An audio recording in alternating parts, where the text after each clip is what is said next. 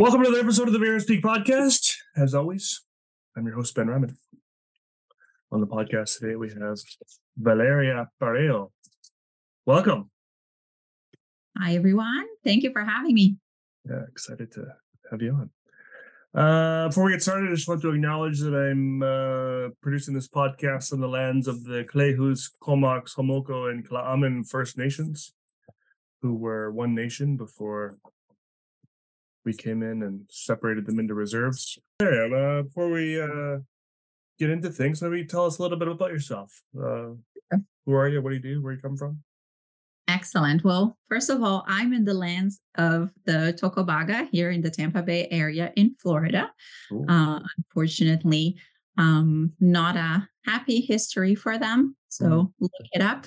Uh, mm. Definitely um, I'm, I'm I love history and I love to learn about the places where I live. Yeah. Uh, I'm not uh, from the U.S. I'm from Argentina. I hmm. was raised in France and in Brazil, uh, and moved to the U.S. to pursue my ABA career. So I transferred. I was um, I was a psychology student at the Federal University in Rio de Janeiro in Brazil, and I ABA caught my interest. Um, there were not a lot of options to pursue that over there at the time.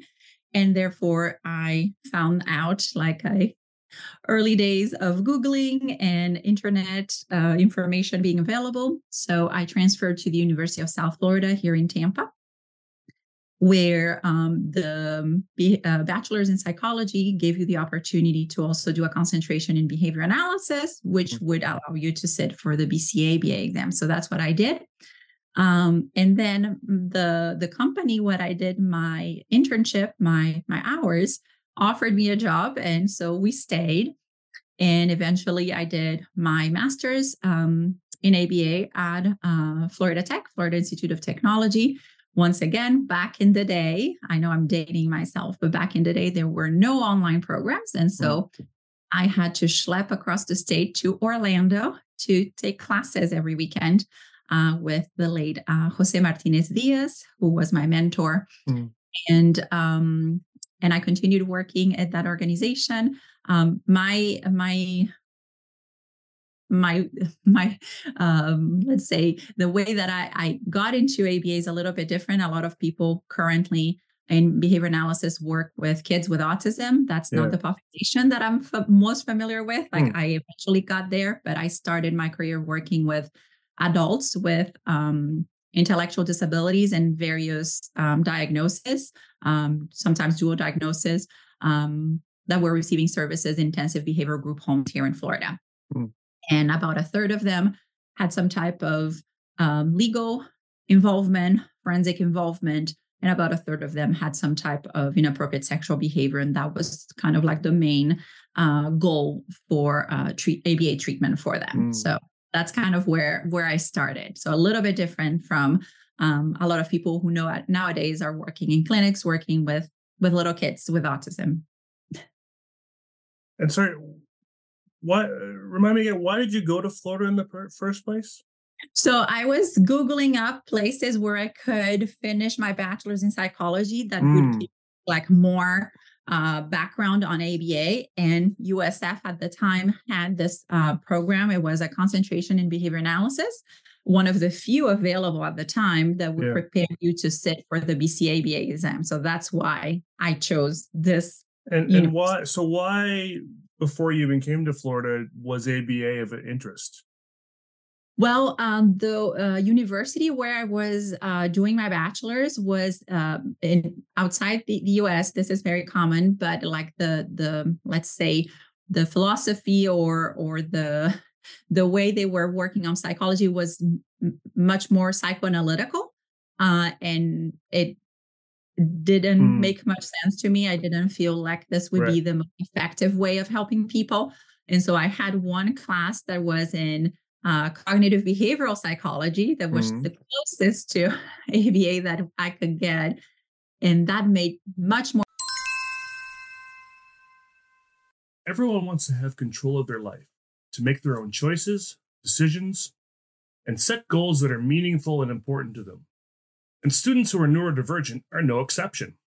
Self determined research indicates a host of positive quality of life outcomes for people who are neurodivergent, including better employment and independent living outcomes. Whether your students want to attend college or obtain employment after high school, they will need to acquire the skills necessary to pursue career life directions that are personally meaningful and are of their own volition. The self determination course offered by CBI is an ideal tool for teachers to help students develop the essential competencies for self determined behavior.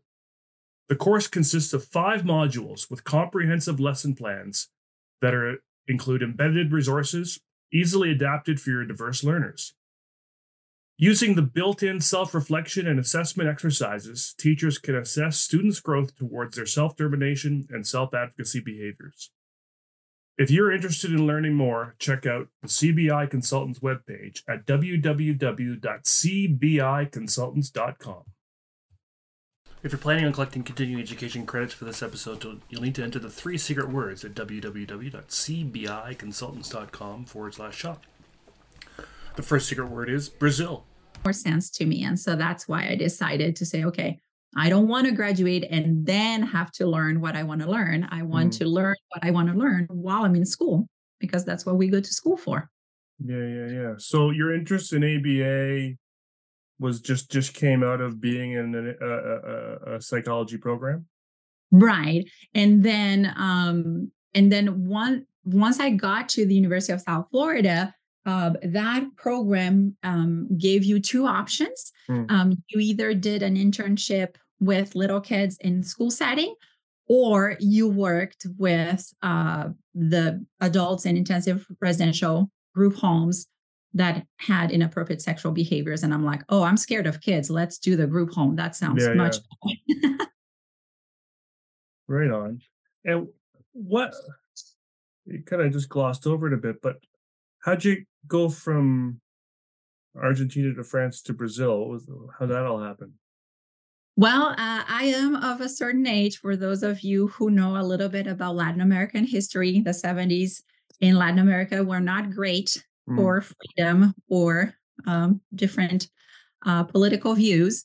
Mm. And so my family was a refugee in France. And then mm. we um, eventually had the opportunity uh, through my dad's work to move back to Brazil to be closer to Argentina.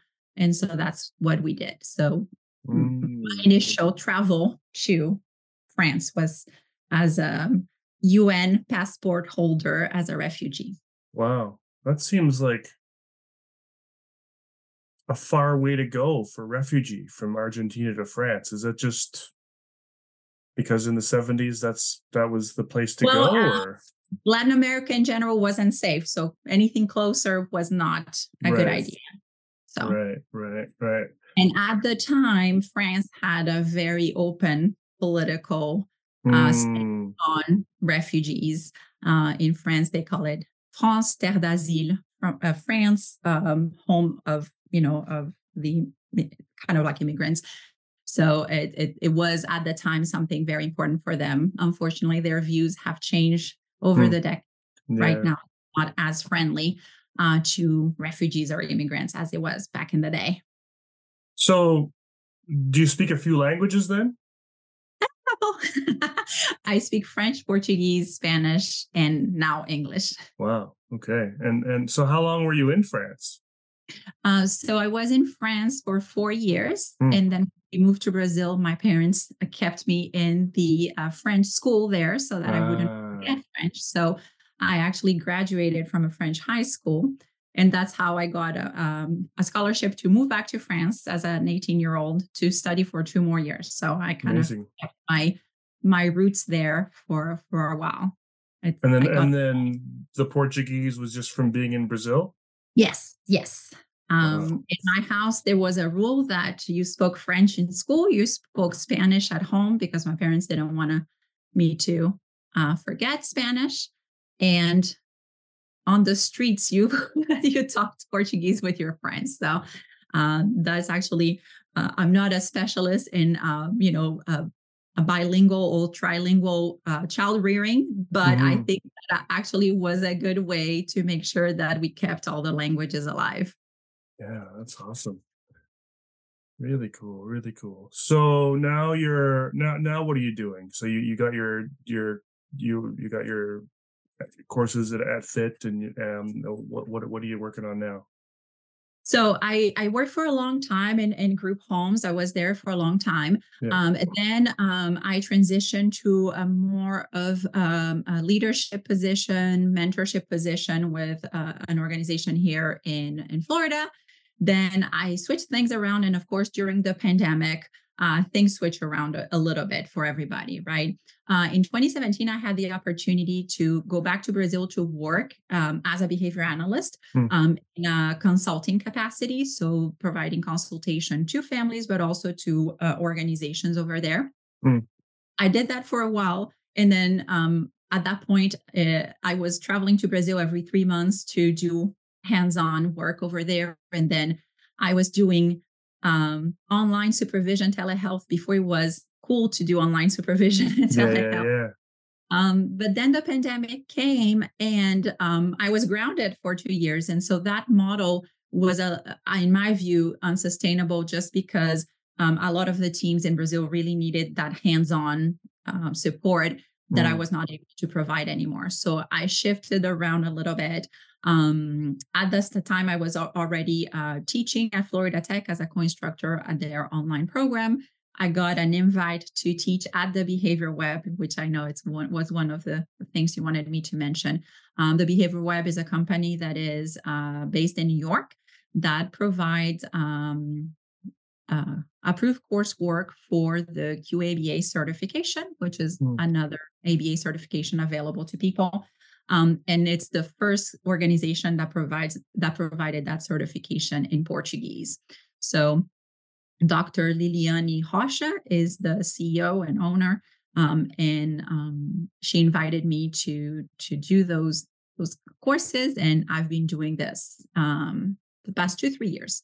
Nice. So during the pandemic, I had to reinvent myself a little bit, but I always was interested in uh, building capacity in Brazil, providing support. I, I, I feel very strongly about this. I think um, one, I, I'm privileged to have been able to come to the U.S., get my um, my experience, my my my degree, um, and learn about ABA. And I think that um, a way for me to pass it on is to do the same for people that perhaps do not have the opportunity to travel to a different country or um, have uh, language english as a barrier um, a lot of materials a lot of information a lot of resources in aba are produced in english and so i think that right. since I have the opportunity to be fluent in several languages, it's a way for me to share that back. And so, kind of like aligned with my values, um, being able to to teach in Portuguese about ABA, about what everything that I've learned, um, and then providing supervision, mentorship, consultation um, remotely. I think it's it's a way for me to to contribute to the growth of best practices in ABA in Brazil.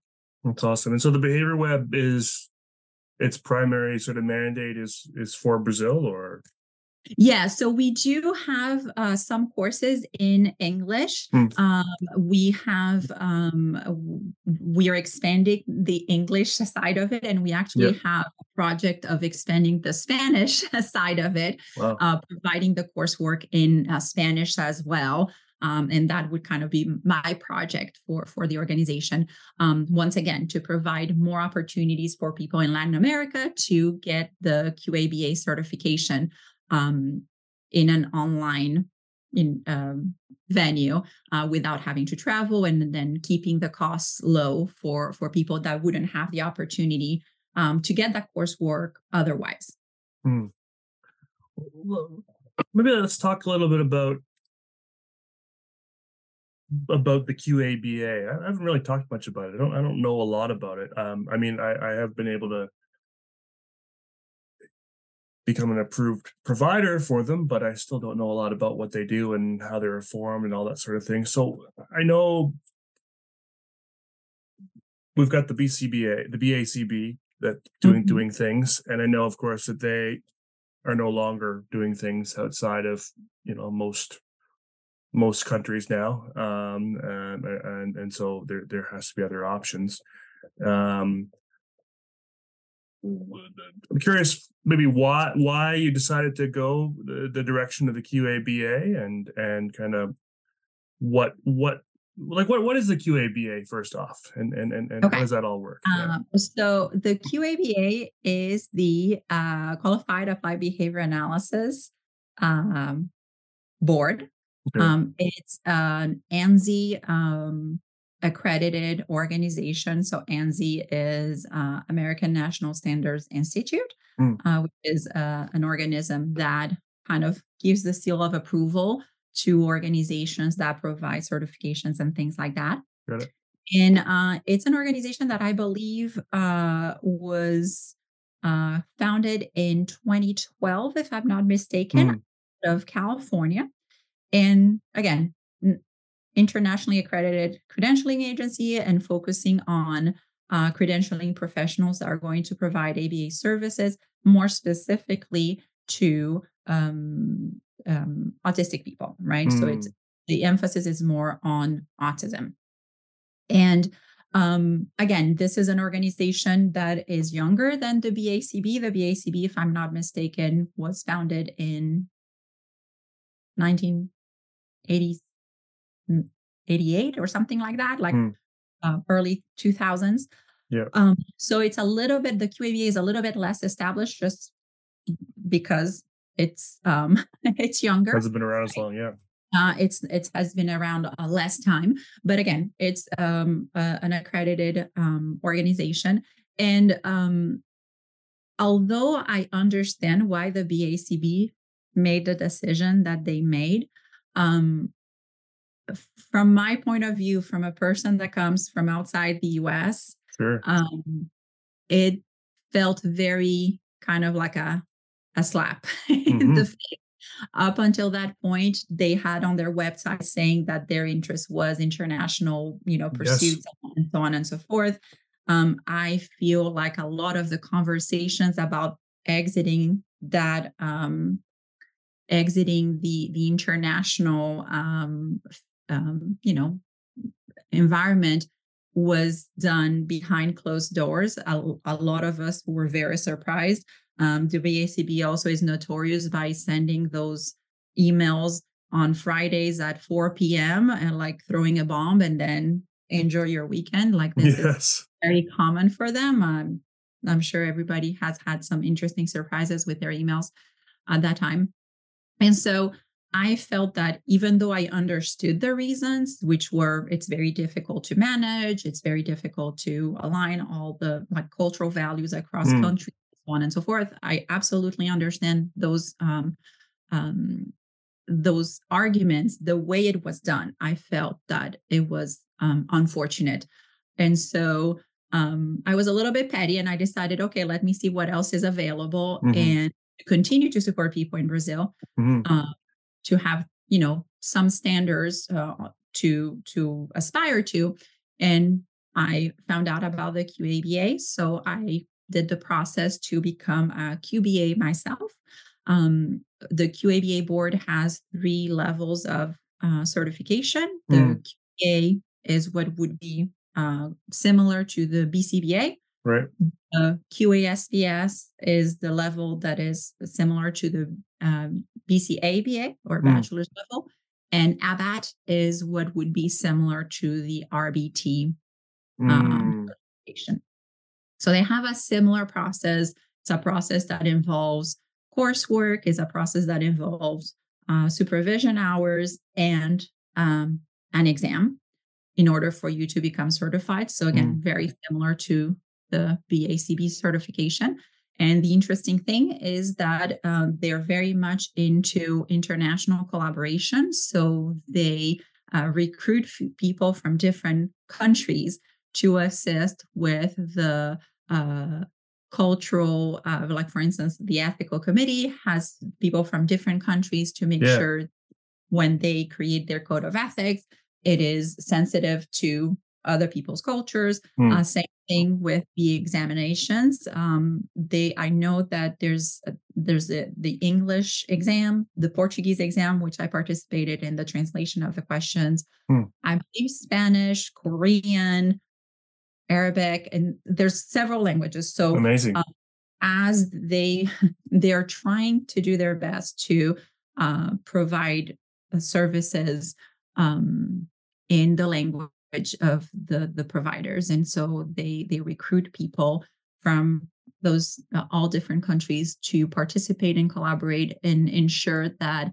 um, it's not an um, us centric um, organization that is mm. imposing um, without having collaboration and participation from the people that are going to be um, getting the certification. Interesting.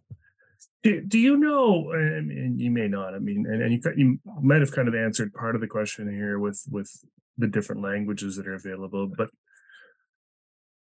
do you know why the QABA formed? Um, you know, because the BACB would have been around, they would have been certifying folks around the world. Was it primarily the language piece, do you think, or? No, because they were formed in California. So they started as a US organization. So I, I mm. am not familiar with the whole history of the QABA. Right. Yeah, yeah. Um, they have a lot of certified people in California. And mm. even though most of us are familiar with the BACB certification, it is one certification mm-hmm. right it shouldn't uh, there's there shouldn't be a monopoly of the the certifications right it's the mm-hmm. it it and so having another certification it's not bad for our field mm-hmm. right um, but I know that they started in California, so it, their uh, focus in the beginning was not international. I oh, just oh, really?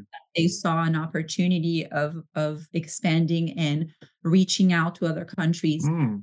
to um, to offer their services and and providers, behavior analysts in other countries. Um, again, it certainly helped that the BACB make the decision that they sure. made for their growth internationally.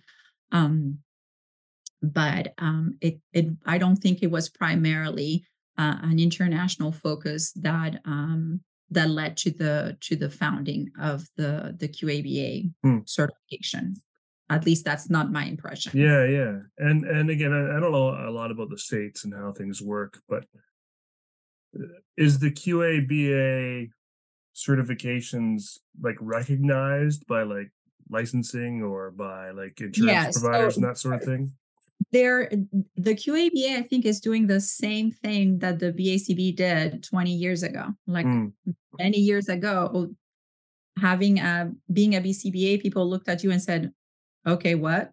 people didn't know what it was. People were sure. providing behavior analysis services without a certification, and right. then uh, the BACB lobbied several you know state legislatures to to be uh, approved and then obviously um, health insurance companies and so on and so forth. And so the qaba currently i believe is doing the same thing.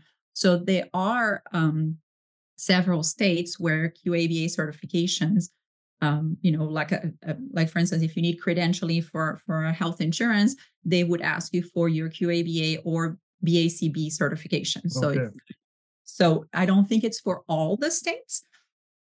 I think they're in the process, but that there are several states mm. where um, the two certifications are considered equivalent. And and it's interesting, and maybe I should bring someone on from the QABA to ask some more of these questions. But and hook you up. let's talk about it later. yeah, for sure. Is is besides the obvious uh, language offerings and and and and and then of course international folks being involved in things. Are there, are there big differences between the QABA and the BACB I think like the I, I would say that the BACB is more a, a generalist uh, certification. So mm. there is no expectation that you're going to even though if you look at their uh, data they say that I, I think it was like 90% of uh, BACB certified people work with people with autism mm. or disabilities. that certification is not a specialist certification for mm. you to Mm. provide services Right. um, to uh, uh, the autistic population.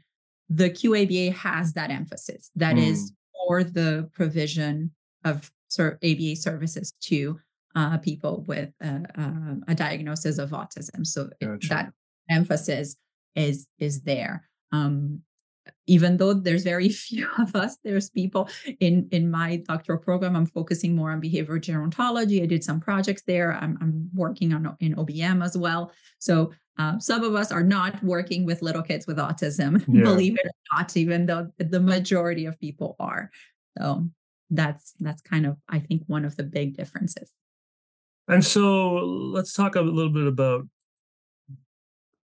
the ABA in Brazil. Uh, I had um, I've, I've had one guest so Yeah, far from I think, right? Táhcita, yeah, uh, from Brazil, and uh, she uh, her focus was more on social justice issues and and then but i think also some of her earlier training was was more in the experimental kind of Mhm. side of aba um and it sounds like from talking to her that you know the experimental stuff's been happening in brazil for like, almost as long as it's been happening in the us Yeah. but yet the sort of more applied side of things isn't as much can, can you tell me a little bit more about sort of the the history of behavior analysis in Brazil, like, including the experimental stuff? Like how, how like how does how does a place like Brazil have a have behavior analysis in the sixties? yeah. So I, I, I'm not a historian of ABA in Brazil, so Yeah. I'm just going to tell you the like Sure. the short version of what I know. I actually did a presentation at FABA, Florida Association for Behavior Analysis, in 2018 or something like that, and we talked a little bit about it.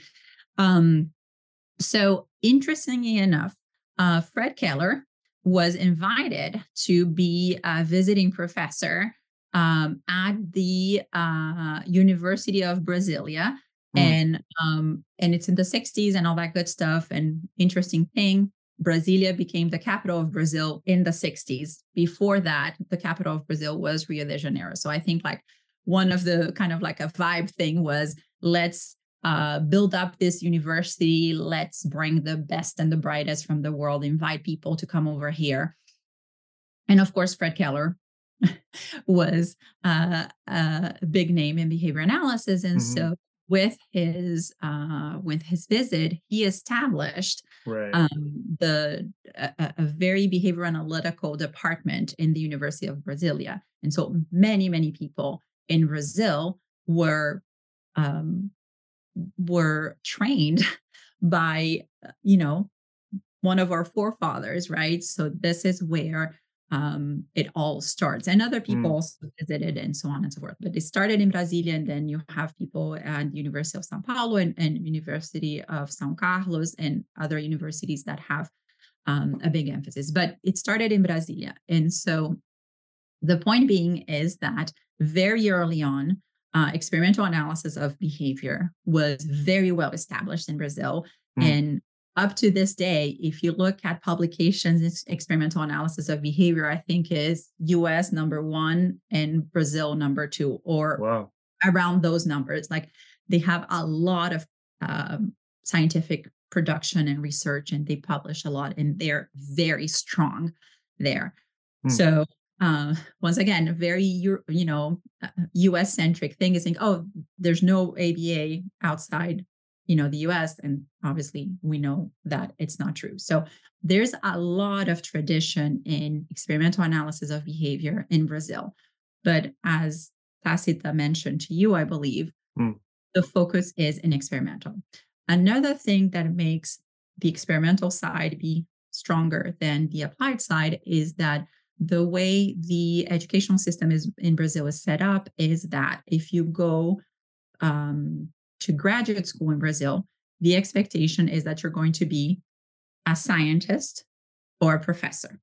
Mm. That's the point of going to grad school oh. not a scientist practitioner model the way many, many ABA programs are set up here in Mm. the US. I don't know Mhm, how it works in Canada, but here in the US, It's similar, yeah. we do have some programs that are more research oriented in ABA, but many, many, many programs are scientist practitioner Mhm. model, the Boulder model that we all know and love, right? And so the expectation is you go to grad school to become a better practitioner, Yes. right? Have more knowledge, but knowledge that is going to be applied in the service of the patients that you provide services to. That is not the focus in Brazil. And again, this is a, I guess, Department of Education um, decision that was made, and Mm. and so that's where they they're at. And of course, with the spike in demand for services, the establishment of ABA as one of the evidence based practices to provide services to uh, people with an ASD diagnosis, then they to a point where they had very, very smart people, very, very well trained, Mm. not necessarily well trained to provide services. Right, right, And so right. there's that gap where you have extremely, uh, extremely uh, dedicated people, but in a different area. Like it's, Mm. it's behavior analysis. It's just not service delivery. Mm. So that's where, um, and so you had a lot of people in, you know, um, the 2000s, uh, 2010 coming to the US to become certified and so on and so forth, or coming here doing their schooling, going back to Brazil, Mm. taking the certification, and then um, building their own clinics and so on and Mm. so um, and so currently, obviously, that's not available for BACB certification. It's available for the QABA certification. And in Brazil, even though the Behavior Web was the first uh, provider in Portuguese, now other providers are also uh, popping up, which once again, it's good, right? Yes. You want to make sure that you are providing, um, you know, you you're you're becoming more accessible. You're, you know, providing more more more resources to people um so you have the the the qaba certification and again people are are um continuing to pursue and now uh, there is uh, one of the um, behavior analytical organizations in brazil uh, that is called abpmc so abpmc which is the the flagship organization in behavior analysis in brazil Mm. um, is creating their own Brazilian certification, but it's Mm. stages. So um, I think our goal, once again, just like in certifications that you can select, that you you can decide what which one meets your needs is the best way to go. I don't think having a monopoly on certification is good. So um, it I, I I like it that you know in Brazil, you know, you know, um, local organizations are creating uh, that option as well. So that's, that's where awesome. with um uh with um certification Brazil. And again, like I said, a lot of people have a lot of the, the the technical knowledge, but never had the opportunity to actually practice or practice under supervision. So once again, one one of my goals is uh, besides teaching and the behavior web and providing the te- the the theoretical knowledge and the coursework is providing supervision and mentorship to people that are pursuing certification but also want to improve their practices. Mm. Is the does the QABA coursework similar to to requirements or what, what, Yeah, what's that look like? It's a it's a like you know how the BACB every so many years kind of ups the ante in Yep. requirements. So the QABA is similar. So for instance, uh, when was it 2020 2022 where the the number of supervised hours jumped from 1500 to Right. Yeah, 1000 around that, yeah. well the the qaba was like that. They had like 12 1250 hours and then they dropped to 15 hour 1500 and i'm assuming that in the years to come they're going to Mm. request more for the QA, qba certification. So same thing with the coursework. They have a certain number of hours that they want you to have coursework in um, so assessment uh, reduction procedures acquisition procedures ethics and this and that and the other Mhm. they they have a similar setup. Uh, don't um, quiz me on the hours because I don't know. No, that's okay. I Yeah. don't remember. But it's a similar setup where for each kind of topic of area of knowledge, they have a requirement. And obviously, depending on the level of certification, if you're QASPS or QBA, they're going to have different requirements, right? Obviously, higher for the QBA certification. And do those courses have to be at a university or? They have to be by approved coursework providers, which some universities are approved coursework provider. Right. so, and Behavior Web is too? Yes. Ah, mm-hmm. okay. That's what I'm saying. So uh, the Behavior Web was the first approved coursework provider it, in yeah. uh, Portuguese. Um, and so uh, if you go to, um, let me tell you the website in a moment. I think it's qababoard.com, if I'm not mm-hmm. mistaken. Um, and you can look at the tab providers and you have the list um, across the globe. But there's yeah. several US uh, universities that are providers. Hmm. So, mm. yes, in the US, many universities are providing are, are, are finding it interesting to to be QABA providers. Mm, mm. Many conferences in the US are CU providers for the QABA board as well. And what's sort of the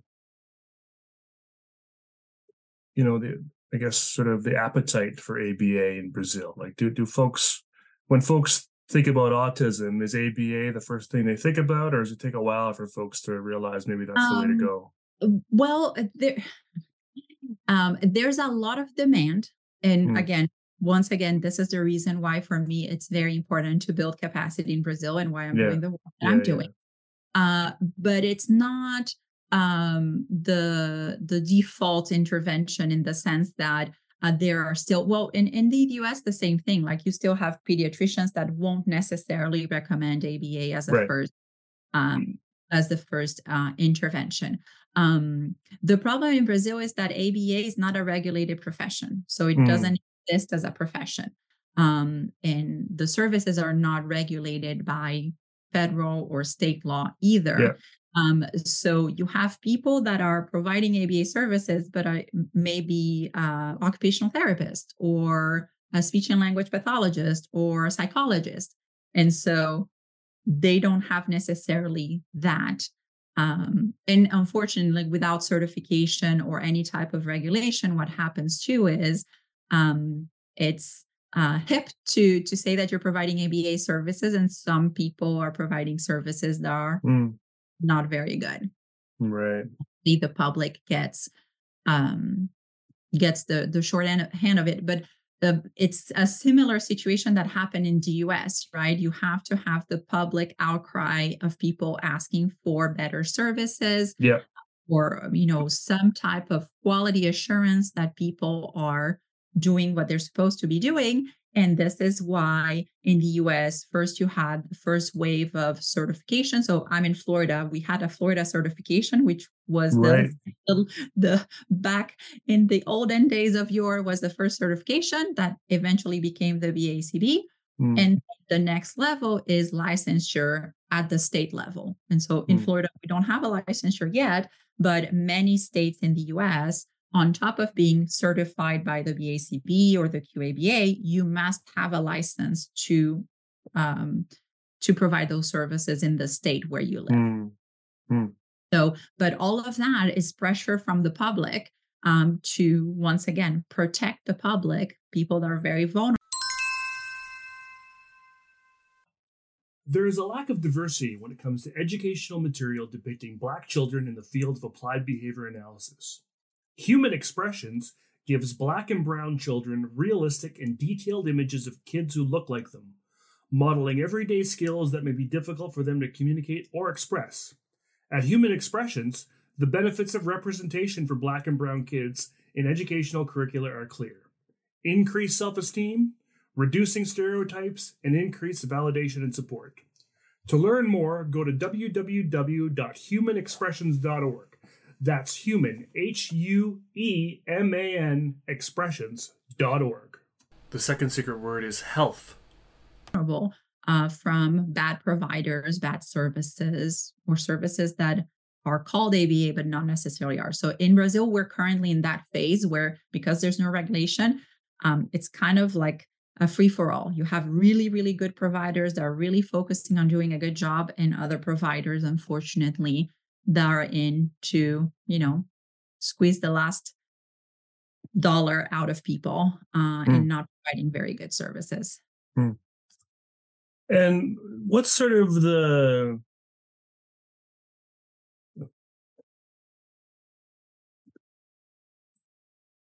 what how how's what's sort of the autism awareness acceptance kind of level in in Brazil these days?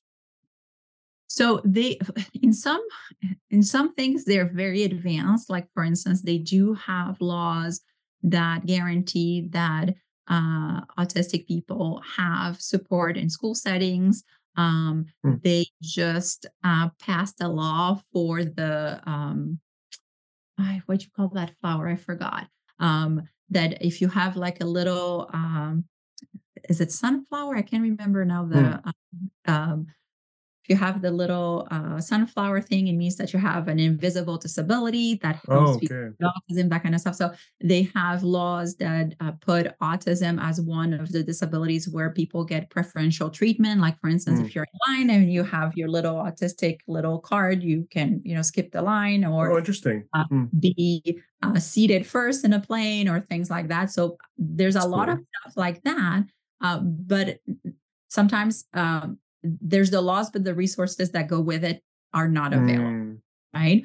Um, and so in Brazil, also the other thing about one of the barriers to receive ABA services is that um, and once again, I don't know how it works in Canada, but sure. um, since here in, in, in Florida, the way it works is if you have one of the diagnoses that falls into, like for instance, if you if you are a child here in Florida, you receive Medicaid services, and you have one of the disabilities that falls, you know, like uh, developmental disabilities, right? Autism, um, cerebral palsy, blah blah mm-hmm, blah, mm-hmm.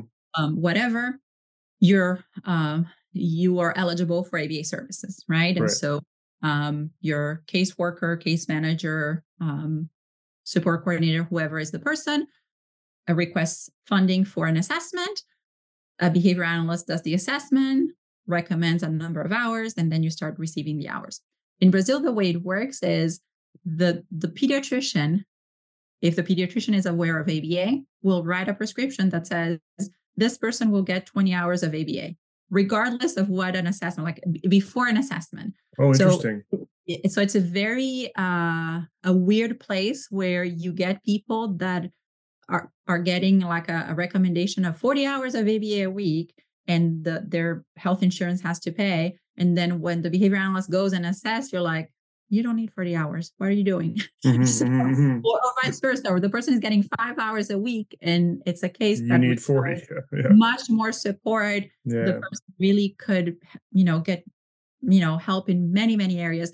So um it's um it's an exercise in social skills for the behavior analyst to be able to discuss with a pediatrician, neurologist, someone say, Hey, I did the assessment. Would you be willing to reconsider your recommendation? Blah, blah, blah. Mm. Uh, in order for this person to receive the hours mm. uh, that we recommend, right? Because again, as a pediatrician, they have no idea, like they're not the ones doing the assessment. Just like I shouldn't be prescribing how many milligrams of whatever medication the person should be taking. Right um, the doctor shouldn't be prescribing how many hours of ABA someone should be taking unless they're a trained behavior analyst that conducted yeah. the assessment. So the the setup it, it, it's kind of like a transition period in Brazil. I have the impression um, with a lot a lot of struggle from parents and caregivers of autistic individuals. Um, um, insurance plans are finally mm. kind of like obligated to cover the treatment, but it's a hit or miss regarding what is approved because of this you know backwards way of uh, asking for hours. I think it's it's not ideal. Mm. wow. Curious if you know uh, just from all the places you've been um, i know you haven't spent as much time maybe in those countries in a while but do, do you know if there there if there is aba or anything like that happening in argentina um, not much. I don't mm. think there's much. Um, once again, Argentina, uh, they have a very um, uh, strong psychoanalytical tradition Mm. regarding psychology.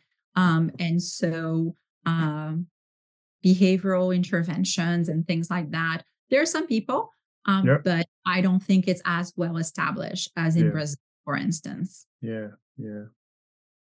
And then I know there's some stuff. There's a bit going on in France too. Yeah, and in France, and well, in Europe in general, there's some countries that are are are, are better than others. Like in Mm. Europe in general, um, ABA does not have a great reputation. Mm. Once again, in France, there's a very psychoanalytical view of um, service delivery. So Mm. it like uh, there's not that uh, strong push, for instance, from health insurance to say, oh, you're only allowed to bill for evidence-based practices Mm. Um, again, um, there is work being done in France. There's a proof core sequence in French, I believe, uh, from ABA Online, if I'm not mistaken. The organization is called. Um, I think um, the uh, the Cooper book has been translated in- into French, if I'm not mistaken. Yep. Um, so there's several things happening in France. Like there's some some good people over there uh, working, but uh, service wise, I think it's like a lot of parents kind of pushing, pushing to Mm. get their services. Um, even the uh, education laws related to public education uh, in France are not as strong Mm. as um, as in the US. Even though a lot of people in the US think that uh, everything works better in Europe, Sure. is not necessarily the case for people with disabilities. So, um, England, uh, there's a little bit in England. I know. Yes. Well, um, a friend, a friend from Wales, uh, is a, as a BCBA, and uh, the um, the UK in general. Um, they are currently under the BACB certification, but my understanding is that they're creating their own by 2025, if I'm not Yes. mistaken.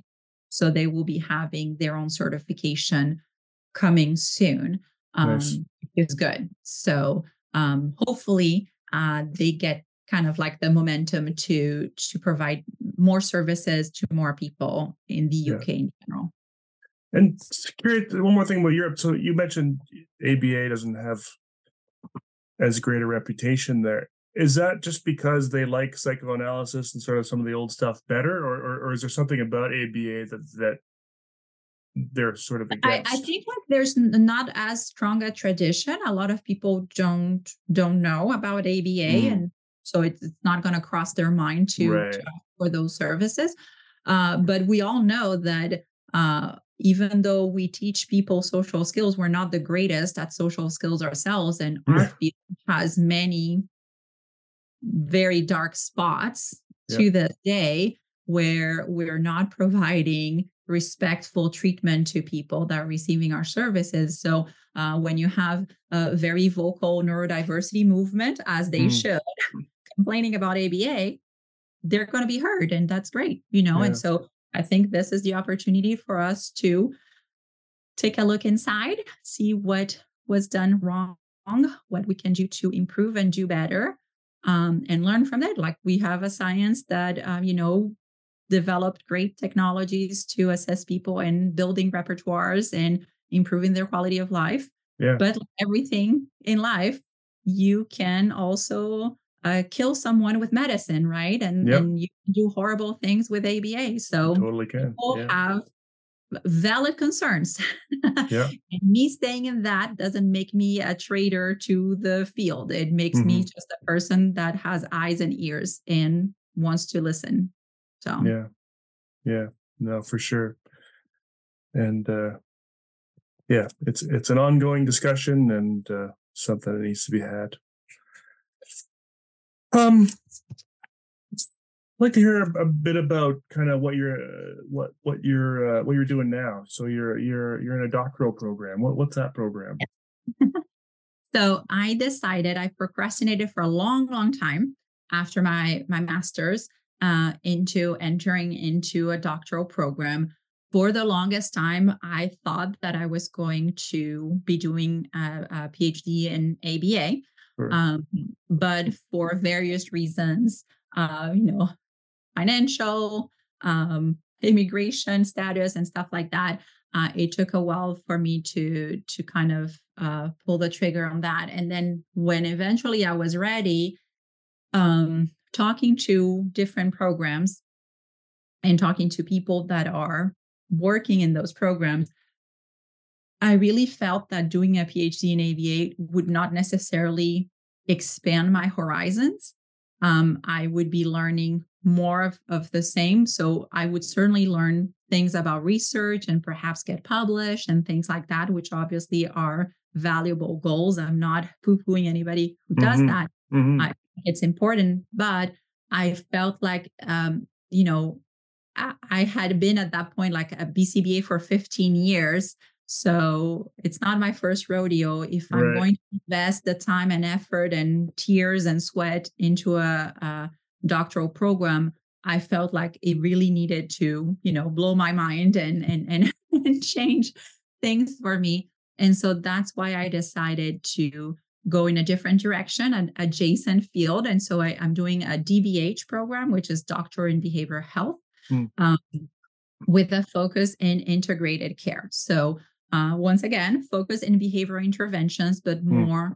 overall healthcare, not necessarily just the behavior part. And so uh, it, it's a challenging program. It's it's hard to be a newbie again after mm. being old, like I, I, I, you know, starting from scratch.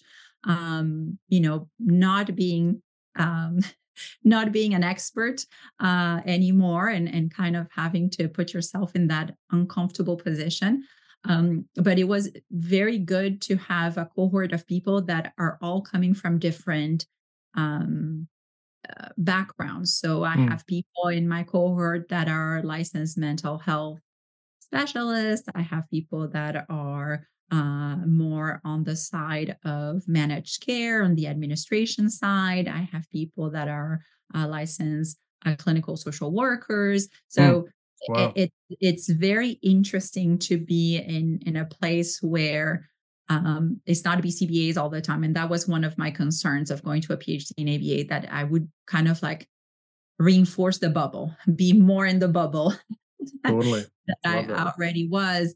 And this is one of the criticisms that many um, do to you know say about ABA that we're in our bubble and we're not necessarily good at talking to people from mm-hmm. adjacent fields. So, so true. Yeah. It it it was uh, an uncomfortable but interesting position to be. And once again, like the focus is looking at the person as a whole, right? In integrated care, that's what you're doing.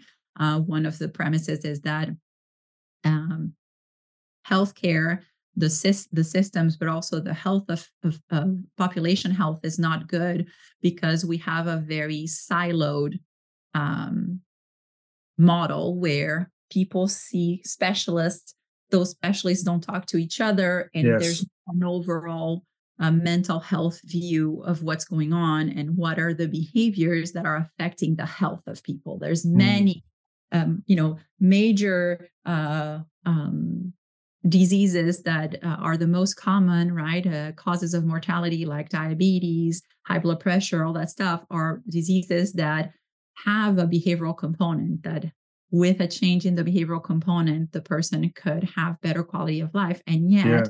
a lot of the um, healthcare is focused on medications right mm-hmm. um, and so an integrated care approach would be inserting uh, behavioral health experts into the primary care to assist and support the medical team in creating those behavioral interventions for the better health of the patients that are being seen. So, um, some of the things that I worked on in my doctoral programs were things of uh, shared me- uh, medical appointments, like uh, group uh, appointments, where we would do behavioral interventions to assist people in changing their diet or the level of mm. exercise um, last term, I was working on a clinical pathway to improve the gynecological care of autistic people and how wow. an OBGYN would change their practices or create a practice that is more autism friendly, um, things like that. So that's again, I'm putting my little sprinkle of BCBA in the program, but it's more focused on overall health in an integrated care. So it sounds awesome. Is this the kind of thing then that's happening? Like, so obviously there's a program that to get people working together, but does integrated care like exist right now in the system? It's starting to exist. So there hmm. is a push in that direction. Um, I don't know if you're familiar with another push that is related to value based care. Um, yes, I've heard is, a bit about um, this.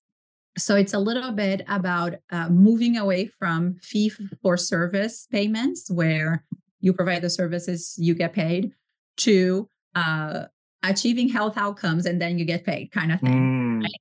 Uh, so it's more like outcome based. And so we think that with integrated care, because you're taking care of the whole person, it's going to be more effective in achieving those outcomes. Mm. And so the people that the the medical teams that are adopting this model are probably be in a, a, a, a um, you know positive light because they're going to achieve better better health outcomes and also an integrated care approach from research shows that uh, you're actually decreasing the costs. Um, there's also a question uh, I know that you had mentioned uh, social justice themes and things like that mm. in integrated care. That uh, focusing on social determinants of health and barriers for people to access healthcare uh, mm. is one of the big concerns. So, uh, having that whole person approach, for instance, uh, improves the uh, mental health outcomes because a lot of people, if they are referred to a mental health specialist by their primary care provider, they will not go. Mm. Okay for you to go to your primary care, it's not okay for you to go to the shrink or to mm. the, you know, so there's a stigma regarding mental health, and yes. a lot of people are not getting you know proper care because of the stigma mm-hmm. um, mm. a lot of psychotropic medication is prescribed by primary care physicians even though right. they're not necessarily trained for that because True. this is the only medical provider that this person will see this year and mm. so there's a lot of stuff that focus on medication that could be different if we had an integrated care approach to our healthcare. Mm. And so were these programs created to sort of create advocates for integrated care? Like it's it still just seems yeah, so such a like a couple yeah. of programs as of now. So my program is the Cummings Graduate Institute for Behavioral Health uh, Health Studies. Yep. There is a program out of uh, the University of Arizona. Yes, uh, I've heard of this one. Arizona yeah. State University has um, a program and I believe there's a couple of more. So there's not that many. Mm. Um, and that was another thing. Like people were like, oh, what is a DBH program? What is this? And I'm like, well, I've lived through the what the heck is a BCBA? So it's, you know, reliving my early, my youth, I guess. Yeah. So I'm not, I'm not, that worried that people don't know what a DBH is. Mm. I, I'll be happy to share. Um, so I think I think there's a need. I think like the the the from the healthcare field comes that uh, frustration too that uh, I'm sure that doctors are not happy about not being effective, about having to medicate people more and more, and about not seeing Absolutely. results, about being uh, stuck to I have five minutes to see my patient, and then there's a new one and a new one and a new one. Like the, you know, it can be good for the the mental health of the doctors to live in this system. So mm-hmm. I, I, mm-hmm. think it's kind of a push to disrupt the healthcare uh, field, uh, to improve population health, to improve the care that people are receiving, their experience, to reduce cost, and to get to those outcomes of better health. Yeah, for sure. I mean, I, have heard the phrase be- behavioral health before, uh, but it always seems to be it always sounds like it's and I mean yeah this I've heard a lot, but it sounds like folks that you wouldn't think would be working on behavior. what do you mean? Like well, getting... it it seems like the professionals that work in the behavioral health world aren't necessarily behavior scientists. Um, uh, you know, they're they're and maybe I don't even know what I'm talking about, but um, uh, it, it's it, I guess what I what, what I'm wondering is is and maybe this is just the silo of ABA, why there isn't more behavior analysis in behavioral health.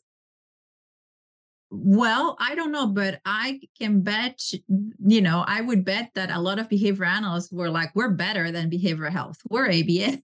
Mm. I said, we don't have the best social skills. So it is possible right. that we created our own little bubble. Um, mm. In my program, uh, there's BCBAs in that program. There's not mm. that many. We're definitely okay. not the majority. Yeah. Um, I think we're the black sheep of of uh, the, the the ABA field that we're willing to to look outside ABA, and so we we took uh, a chance of going to a DBH program. Um, and a lot of people from the behavioral health field don't know what a BCBA is. Yeah, so there's yeah. a lot of, of walls um, that once again show you how important integrated care is. Right. If we don't even know what our neighbor is doing, what they're about, you know it, it's hard to provide it uh, cohesive care to a person right yeah. I suppose just even having that cohort is creating those networks and those connections. Absolutely. That, yes. That after yeah. you graduate, you can be like, well, now I know I can call on Valeria Absolutely. if I've got, you know, mm-hmm. and so on. It's it's a doctoral program, so uh, I'm wondering, you know, uh, we, we, uh, behavior analysts are always talking about research and always want to follow the research. Third secret word is Argentina. Um, and it also would make sense that doctors and other folks might want to follow the research too. Is there behavioral health research happening that? Uh, yeah. So again, you would, for those of you who are inter- interested, you obviously would have to look outside JABA to read research on this. And there's a lot of research public in under public health, right? So, for mm. instance, mm. some of the projects that I worked on would be more public health vibe yeah. that not necessarily uh, uh, like I'm I'm looking at the system rather than the individual health of one patient that is being seen by a doctor. Yeah. Um, but you're going to have uh, published research in, you know, again, those interventions that uh, would accomplish those those outcomes. So so mm. for sure. And then different people uh, like we don't call it a dissertation, we called it a culminating project in my program. And um, there's a, a, different different areas. Some are doing like straight up research where you're going to implement an, an intervention and and get um, you know collect the data and, and and get the results. Other people are working more on a business plan entrepreneurial project on where you're looking more at the systems and what system changes you would propose uh, for uh, uh, an integrated care project. Mm. So there's a little bit more variety. Um, again, very different. For instance, I remember the all the stress to to to get my thesis done in my ABA program, uh, collecting data and all that good stuff. Which that's another story. Uh, mm-hmm. That pretty I, I i really worked hard for for that degree uh, because i was mm. working on uh, sexual health uh, increasing condom usage among adults who lived in group homes uh, wow and i collected data on permanent products so that's the picture for you wow I want to repeat that if I can. Um, but so there's like different different people have different projects. Uh, some people are um, collaborating with hospitals, with primary care practitioners to kind of get their project going and proposing new things. So um, it I like it also because um, the program is very supportive of what people envision for themselves as practitioners. Um, so obviously they give us guidance, but they really want to support different projects that are going to mm. disrupt the healthcare field for the better. Gotcha. And related to that, you said you were doing some stuff in in gerontology in this program. What's, yeah. What's, what's so, well, so I told you I'm I'm I'm scared of little children. That yep. was never early intervention was never my thing. Yep. Um, and I started working in the field with adults, uh, working in group homes. Um, I, I, I had some of my clients that that got really old and passed away, and yeah. um, uh, a lot of the times, if we think about the the deinstitutionalization movement in the 70s and 80s and all that good stuff, um, you know, it's great that people have access to group homes in the community, but I started thinking, uh, where will my clients who have behavior challenges go when mm-hmm. they're in the 60s and 70s, et cetera? Um, the group homes might not be equipped to deal with the other comorbidities or health uh, needs an older person may need. And the nursing homes are certainly not equipped to deal with the behavior challenges. Mm-hmm. Um, they're, for instance, not equipped at all to deal with behavior challenges related to dementia. A lot mm. of people with dementia get over medicated. Um, there's many, many reasons for not doing that. It's counterindicated. There's a lot of research that shows that over medication in dementia patients has terrible outcomes, mm. many, many adverse effects. And yet, that's the primary way of dealing with behavioral challenges in nursing homes. So, thinking about my my clients in the group home and saying, "Hey, yeah. where would we go?" Uh, and thinking about how nursing homes are addressing this, I'm like, well, nobody's getting any younger. Maybe one day we will be in the nursing home, um, you know, doing our antics. And mm-hmm. I would mm-hmm. love to be in a nursing home that is going to respect my rights uh, as an older individual and that will be compassionate and focus on behavior interventions instead of giving me a ton of medication to keep me quiet. So totally. that's kind of where I was going. So I did some some work on that on uh, behavior interventions uh, with the purpose of redu- reducing medication, right? So so least intrusive methods, right? Things that people in ABA are very familiar with. And then I also worked on uh, sexual health and sexual rights in a nursing uh, home environment because cool. another area where people are very uh, uncomfortable with that topic. Yep. Older adults having a sexual life, imagine that. Uh, and then you're in a residential setting, um, unfortunately many of your rights are taken away from you. Yes. And for not good reason it's just a practice it's not necessarily a need. Um, so i was working on that on how we could create nursing homes and assisted living facilities that would take into account sexual health needs of people and not pretend that people over 60 don't have sex. Mm-hmm. That's the kind of stuff that i was looking into uh, in behavior gerontology Really cool. So did you actually get to do some stuff in in like in a nursing home or whatever? No, not yet. So a lot of my stuff is proposals and okay. when I graduated that's kind of like my my business side of, of you know proposing consultations mm. uh nursing homes and other facilities to see if they would be willing to to get that going and mm. collecting data and figuring out if it works. Curious if that's where your connection to Wales comes from. Uh, uh, just, be, just yeah, because I know that there there is a behavior analyst in Wales. Yes, a lot in I know Zoe. I, I, met her at ABA. I actually, yeah. yeah. I follow her. Her work, uh, her right. work is great. But yeah, no, that was an interest. Um, just personal on a personal note, both of my gotcha.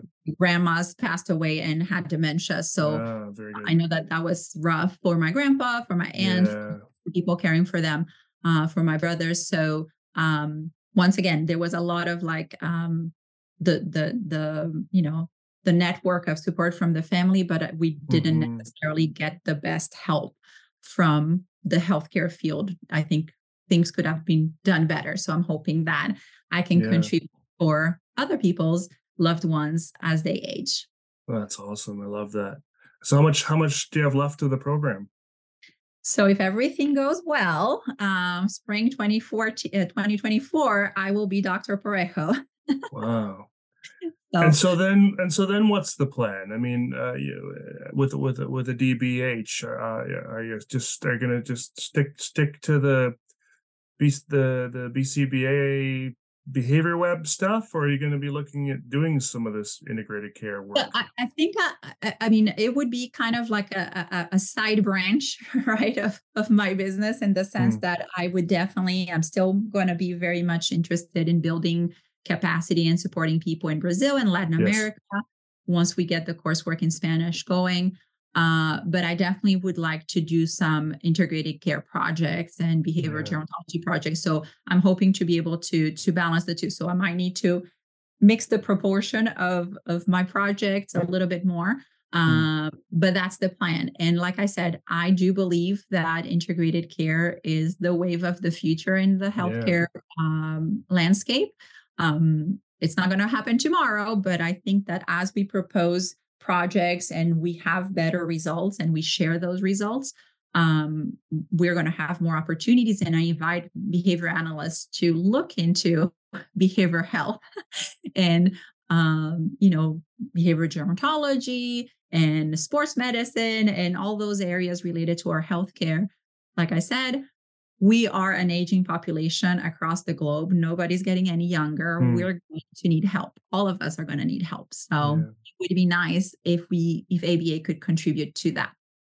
Oh, I think it's great, and uh, uh, I've I've heard of a few folks getting into these DBH programs, and I'm just like, you are the smartest people in the field right now because this is the exact degree that we need and the exact direction that our field needs to go to because we could do so much more with with our with our science if we actually worked with other people yes um, um, working on those social skills is important guys that's right well Valeria, this is really cool. Really cool. I love the work you're doing, and I'm I'm stoked to see what what comes next when uh, when when when you're finished your program and your your doctorate and and uh, yeah, awesome. Really, really cool to have you.